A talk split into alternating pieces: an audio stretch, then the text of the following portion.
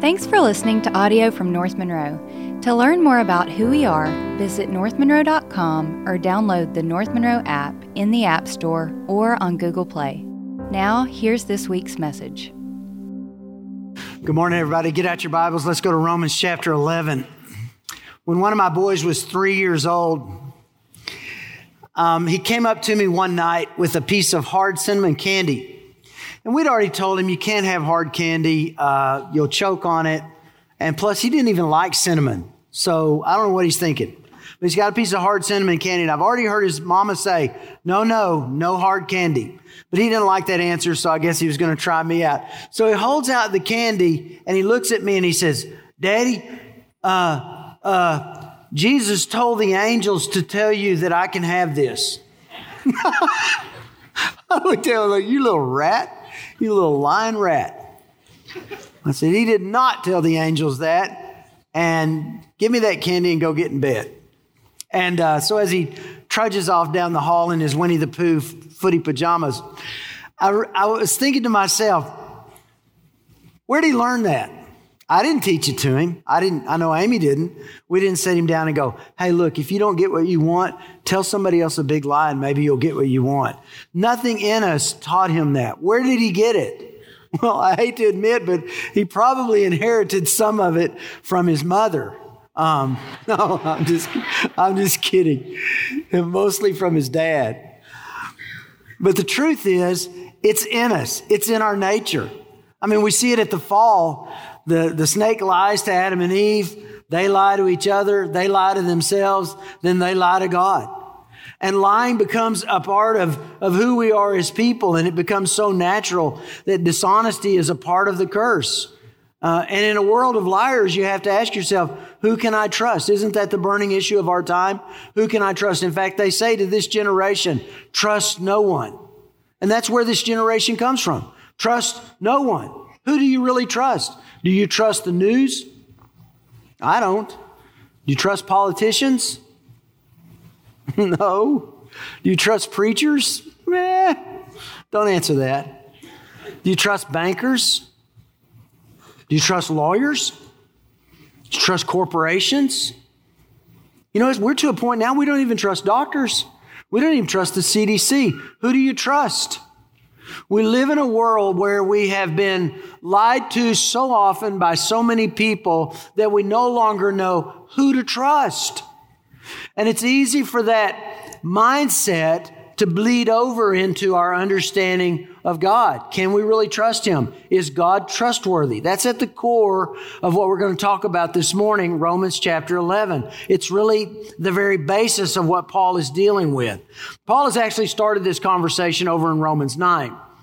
And in Romans 9, verse 1, he essentially says, I'm heartbroken for my fellow Jews. And so 9, 10, and 11 all deal with the issue of the Jews. And Paul is like in 9, he's like, man, if I could give up my own salvation for my Jewish brothers, I would, because, you know, Paul was Jewish.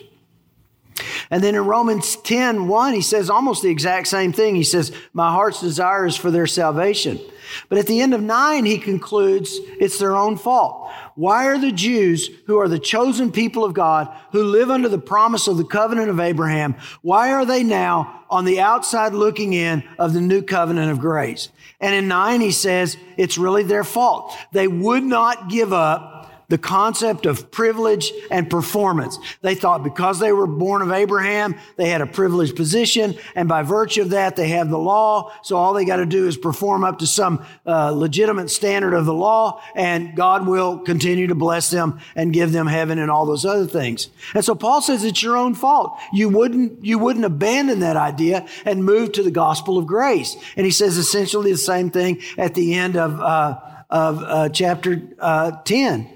He says, um, I have stretched out my hands to a disobedient and obstinate people. Do you get that? That word obstinate. an immovable uh, people. They just won't receive it. And that's breaking Paul's heart. I mean, and I get that, don't you? We all have people we love, people in our family who, no matter what we say to them about Jesus, they just keep rejecting it people in your workplace, people in your life, people in circumstances and relationships, and you get it. I mean, it breaks your heart. You, you want more for them. But there's a difference here because In this case, he's talking about the Jews. And God had made some very specific promises to the Jews because of Abraham. And for the Jews to be on the outside now looking in calls to question the integrity of God. Has God somehow made a promise that he hasn't kept?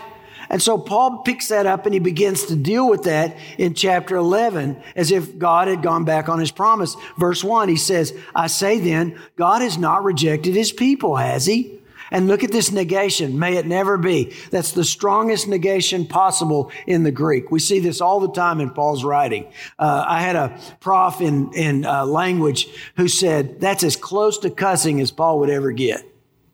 Absolutely no way, he says.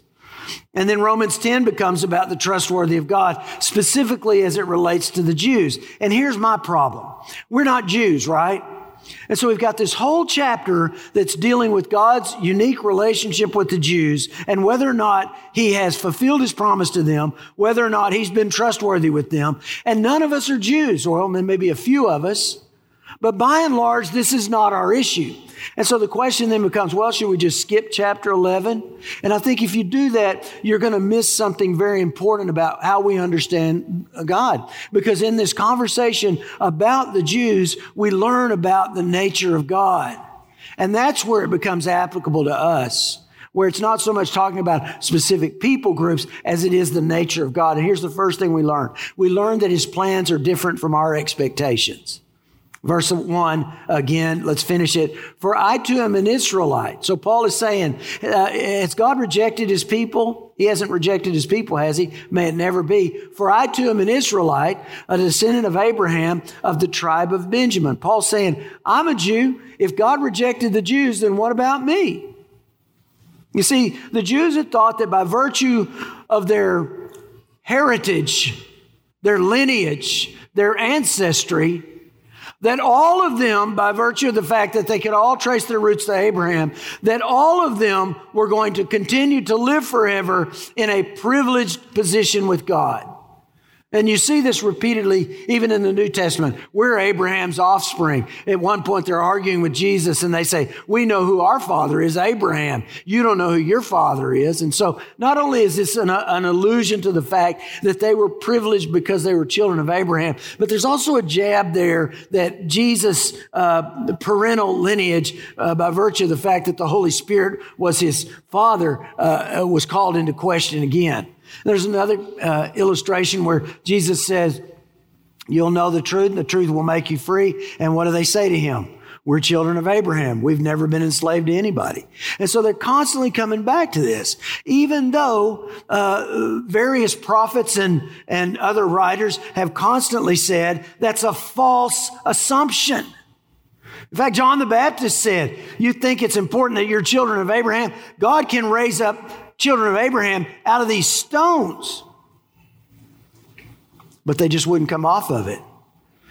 And uh, so the whole point of Romans 10 was to describe the relationship with God. It's not inherited, it's received by faith. That Jesus Christ went to the cross to fully atone for sin, satisfying the justice of God on the cross that whoever believes in him, for while we were still sinful, Christ died for us. That if you believe in your heart, uh, uh, confess with your mouth Jesus is Lord and believe in your heart that God raised him from the dead, you shall be saved. It's nothing but a, a, a, a relationship based upon the faith in what Christ did on the cross. And every single person, uh, regardless of birthright, has to come to a personal decision to receive Christ as both Lord and Savior. It doesn't matter who your daddy is. It didn't matter for the Jews. Every single person has to come to God the same way. Jesus said, I am the way, the truth, and the life, and nobody comes to the Father except through me. John 14. There's no other way. And it doesn't matter who your dad is. Now, that was true for the Jews. It's true for us. I can't tell you how many times I talk to somebody and they're like, Yeah, I used to go to church. Yeah, my, my granddaddy was a preacher. My daddy was a deacon. You know, my mom and daddy, we were at church all the time. And, you know, and, and, and we talked about that. You've got this drug problem. You got drugged to church all the time. Remember, you've heard that? That doesn't matter. God doesn't have any grandkids. God only has children. And a child of God is a child of God by faith, not from, from, from some parental lineage, not the fact that you were, you know, in the cradle roll from, uh, from birth up. It doesn't matter who your daddy is. So what about the promise? I mean, it's still there. But here's what he's saying. The remnant inherits it. You see, the expectation was we all are in because of Abraham. He's like, no, no, no, no, no. There was always the intent of a remnant. Look at verse two. God has not rejected his people whom he foreknew. Or do you not know that the scripture says in the passage about Elijah? And we looked at this very passage in 1 Kings 19 several weeks ago, how he pleads with God against Israel. Lord, they've killed the prophets, they've torn down your altars, and I alone am left, and they're seeking my life. Verse 4 but what is the divine response to him? I've kept for myself 7,000 men who've not bowed the knee to Baal. He's talking about the remnant. Verse 5, and here Paul brings it back. In the same way, then, there has also come to be at the present time a remnant according to God's gracious choice. And you see this concept of remnant throughout the Old Testament. He alludes to this illustration in Elijah in 1 Kings 19, but Isaiah talked about the remnant. Uh, Jeremiah talked about the remnant. You see the remnant of Israel coming back after the Babylonian captivity. All of those things are signs and pointers of God's purpose for his people. And in the early church, who were the original members of the early church? They were Jews. They were all Jews. In the very earliest stages, it was all Jewish. In fact, they really wrestled, and we'll talk about that in a minute, how they were supposed to bring the gospel beyond the boundaries of Judaism into the rest of the world. Here's the point. You say, what's the point? Well, here's the point. Things don't always work out the way we expect. They had this expectation. Here's how God has to be. And, and, and he brings in this concept of salvation by grace through faith, and that shatters their expectations. But they still wouldn't come off of their expectations. Um, and they relentlessly insisted that they achieve salvation by keeping the law. Paul said, no, the privilege of birthright wasn't to give you uh, uh, absolute uh, uh, privilege with God, the privilege of birthright was that you were going to be first in line for the gospel. Romans 1:16. But only those who receive salvation by grace through faith become part of the chosen. And he hits it another lick in verse 6. He says, But if it is by grace, it's no longer on the basis of works. Otherwise, grace is no longer grace. And that was not what the Jews expected. Now, look, God's plan never changed. It was just different from what they expected, and they couldn't come off of their expectations. There is a powerful lesson for us.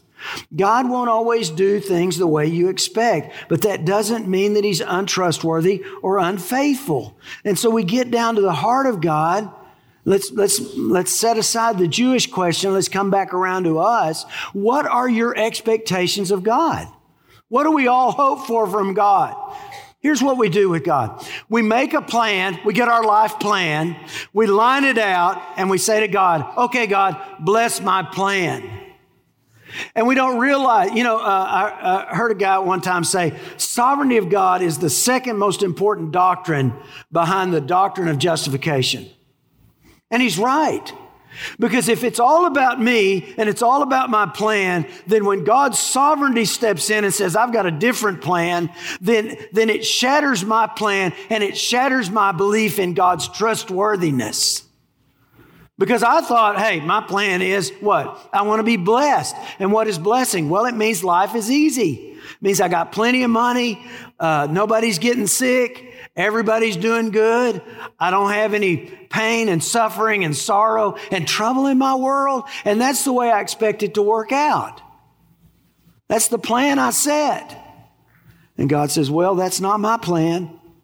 My plan may drag you through some things you didn't want to go through because to bring you to the point where I need you to be, you've got to deal with some stuff you don't want to do.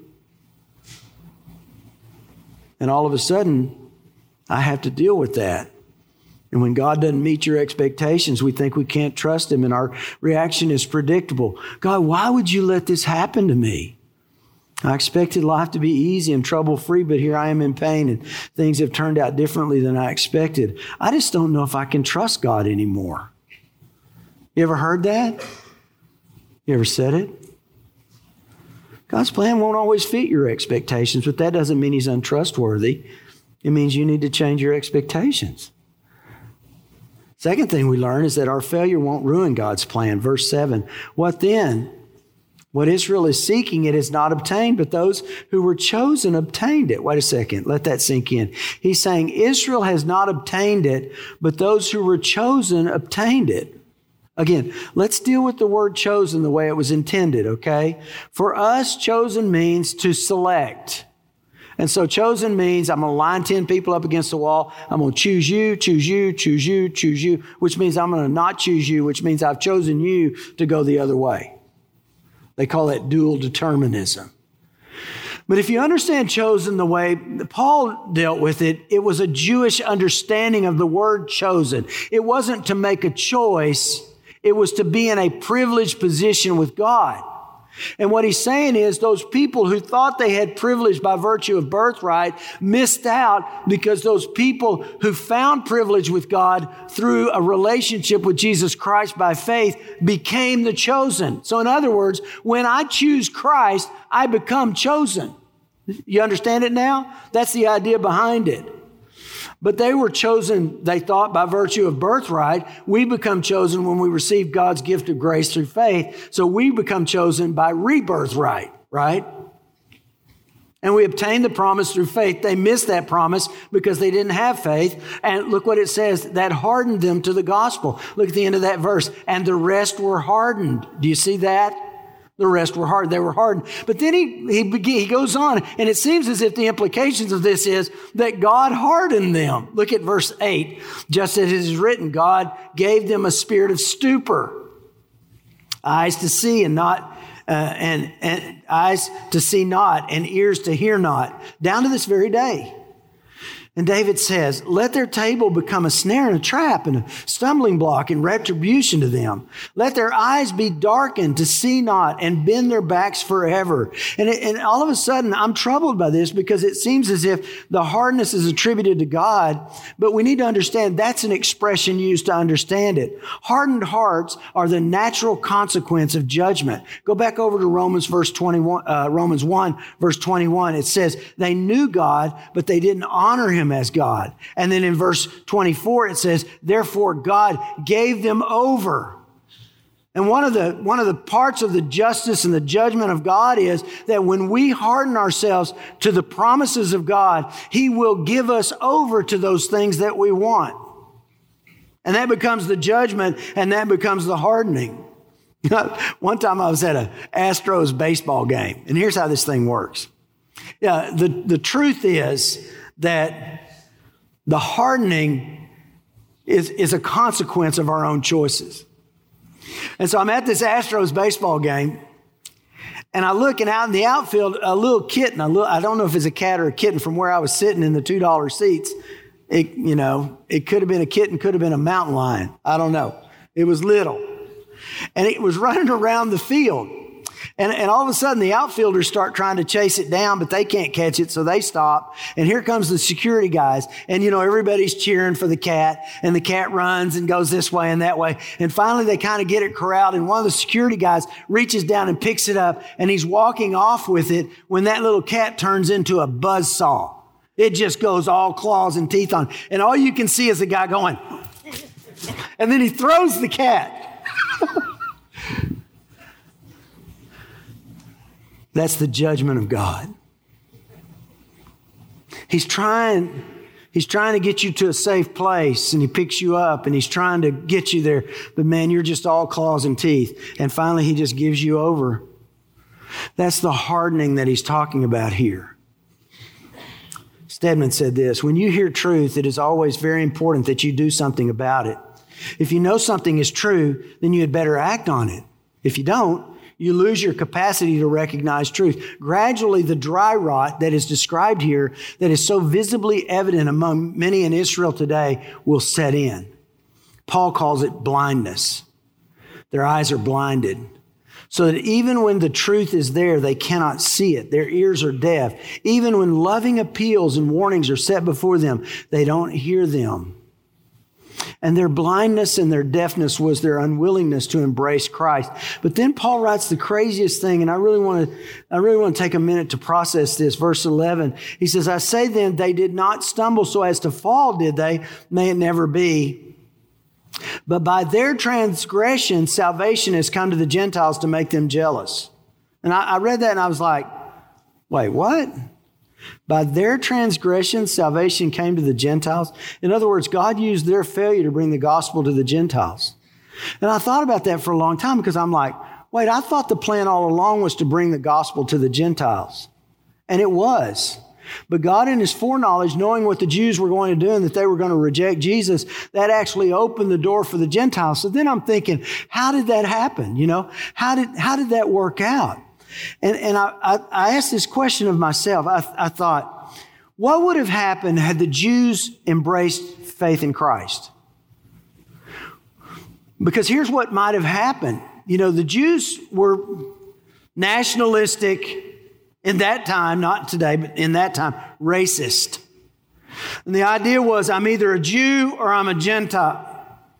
And so if Jesus had been embraced by the Jews, it might have been, and it would be very likely, that those Jews would have just embraced faith in Christ into the Jewish nationality, into the Jewish national religion, and kept it for themselves and never shared that with anyone else because that was in their nature. You see, there was a part of this they never did really get.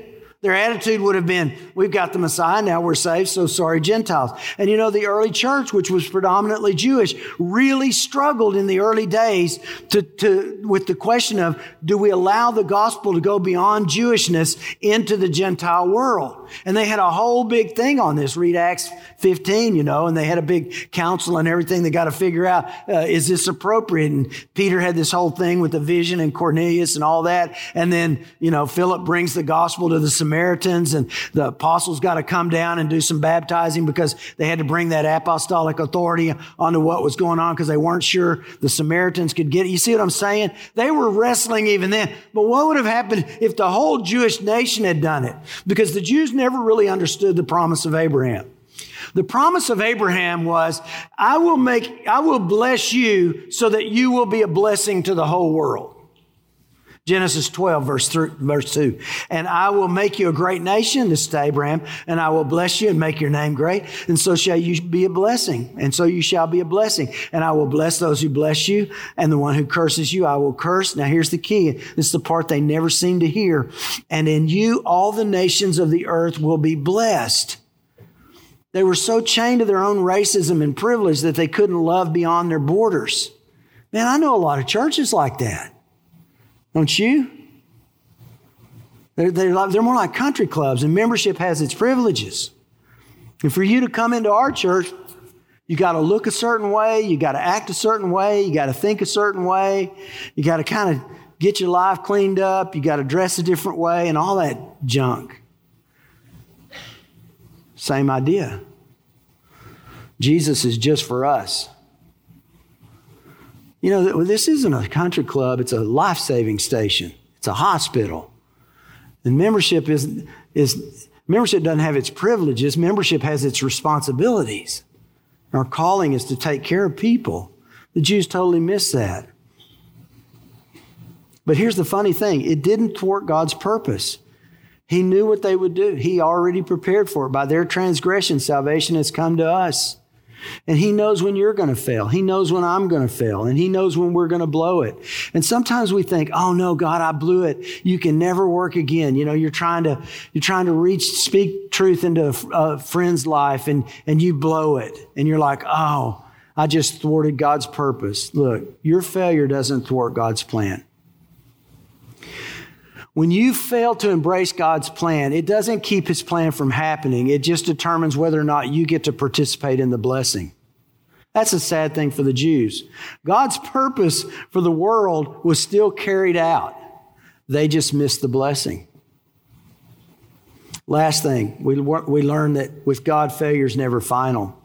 You see this beautiful hope in Paul. Now, if their transgression is riches for the world and their failure is riches for the Gentiles, how much more will their fulfillment be?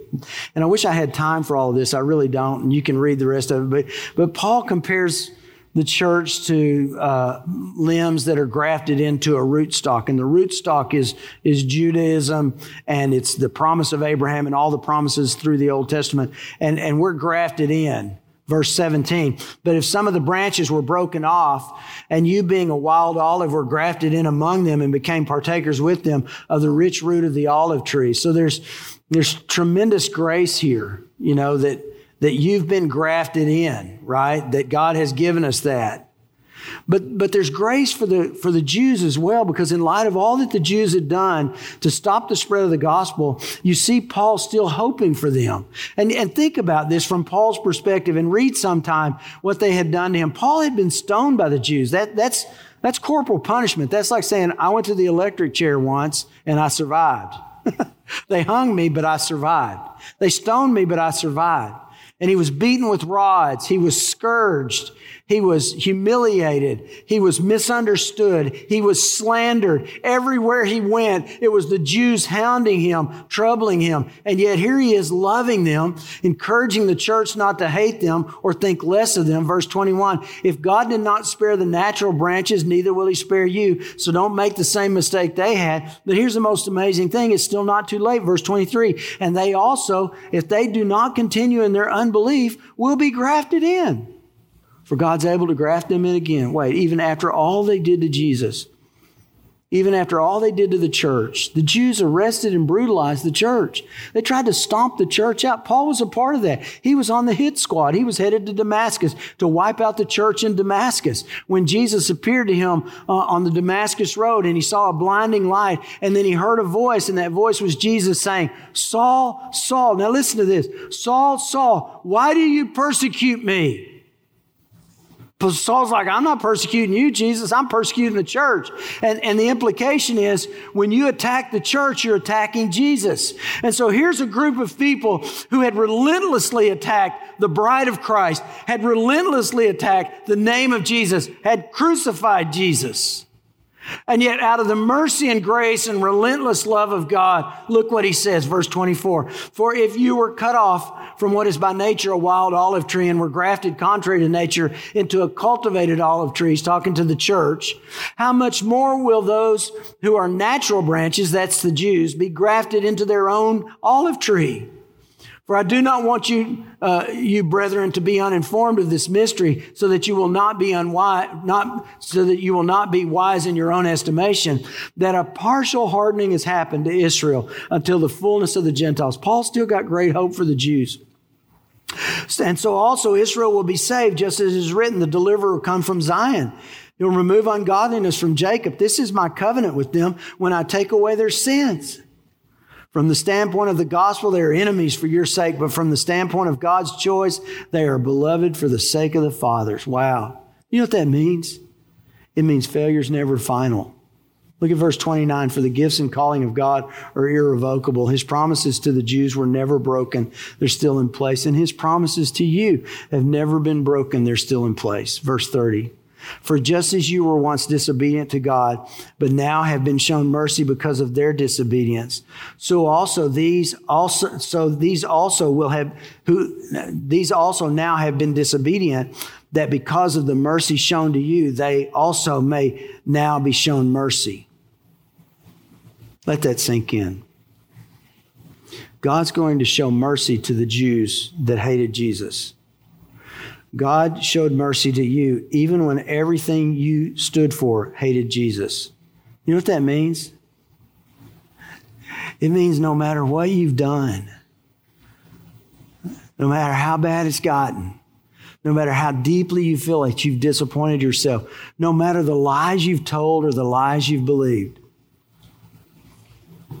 God's grace is still there for you. That's trustworthiness. And he makes this promise, verse 32 For God has shut up all in disobedience so that he may show mercy to all. Your failure is never final, and you can trust him for that. Think about all the lies you've been told. Think about all the lies you chose to believe. You know, the crazy thing about Adam and Eve at that tree, they knew the truth. They were asking for truth, but they were believing the lie. That's what we do. We choose to believe the lie. Think about all the lies you told yourself. And consequently, you live in a time where you're like, I don't know who I can trust. I can't trust you. I can't trust you. I can't trust you. I can't even trust myself. Who do I trust? You trust the one that's trustworthy, the one who kept all of his promises and keeps his promises still, even when we're untrustworthy. Have you ever trusted Christ? I'm talking about trusting with your life. Have you ever trusted Christ to be your Savior? You ever come to a point in your life where you said, you know what, God, I've made a mess of this thing. Would you still have me? And I can promise you He will. The Bible says all you've got to do confess with your mouth Jesus is Lord and believe in your heart that God raised Him from the dead, and you shall be saved. You can do that here this morning. If you've never done that, why would you leave here the way you came in? Why would you leave here separated and cut off from God and, and confused and worried about your future eternal life? Why would you do that? Why not settle it today? Just, God, here I am. I give myself to you. That's at salvation. Let me ask you something. Have you stopped trusting God?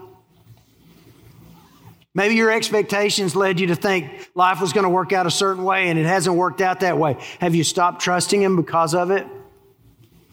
Maybe you thought, well, I've, I've just messed it up so bad that His plan is totally off the rails and there's nothing anybody can do to put it back together. Do you really believe that? Maybe you've, you've come to believe, well, you know, I've messed up my life so bad that my failure now defines me, and, and so failure has become for me final. Do you really believe that? Because the trustworthy God says that's not true. And maybe it's time for you to do some business and just say, you know what, God, I knew you and I know that I knew you, but it's time for me to come home to let you be Lord of my life. Can I pray for you? Let's pray together. Father, we thank you that you are trustworthy. In a world of lies, you're the one source of truth. Jesus said, I'm the way, the truth, and the life. And Father, I've seen that to be true in my life, and I pray that it would be true in the lives of those right now who don't know you as their Savior. That in this moment, they would just say that simple prayer God, I I confess with my mouth Jesus is Lord, and I believe in my heart that you raised him from the dead. So save me now. Take me, whatever, whatever I've got, take me. I'm yours. But Father, I pray too for my my friends like me who sometimes we get tangled up in lies even after we've known the truth. And it's hard sometimes for us to keep believing because life has turned out different from what we had expected. And the lie that we hear is that it's your fault. You weren't trustworthy. When in fact, our expectations were the thing that needed to be changed. So, Father, we give you our expectations right now. We just pray that you would take them and and change them so that we would see your glory. We thank you that nothing we've ever done will defeat your purpose. And we thank you that nothing we've ever done is beyond the reach of grace. Heal us and restore us in this moment. In Jesus' name, amen. Our hope is that this message has encouraged you to seek Christ in your own life and make him known wherever you are. If you enjoyed the podcast, please subscribe on Spotify and Apple Podcast and share it with a friend. Thanks for listening. We'll be back next week.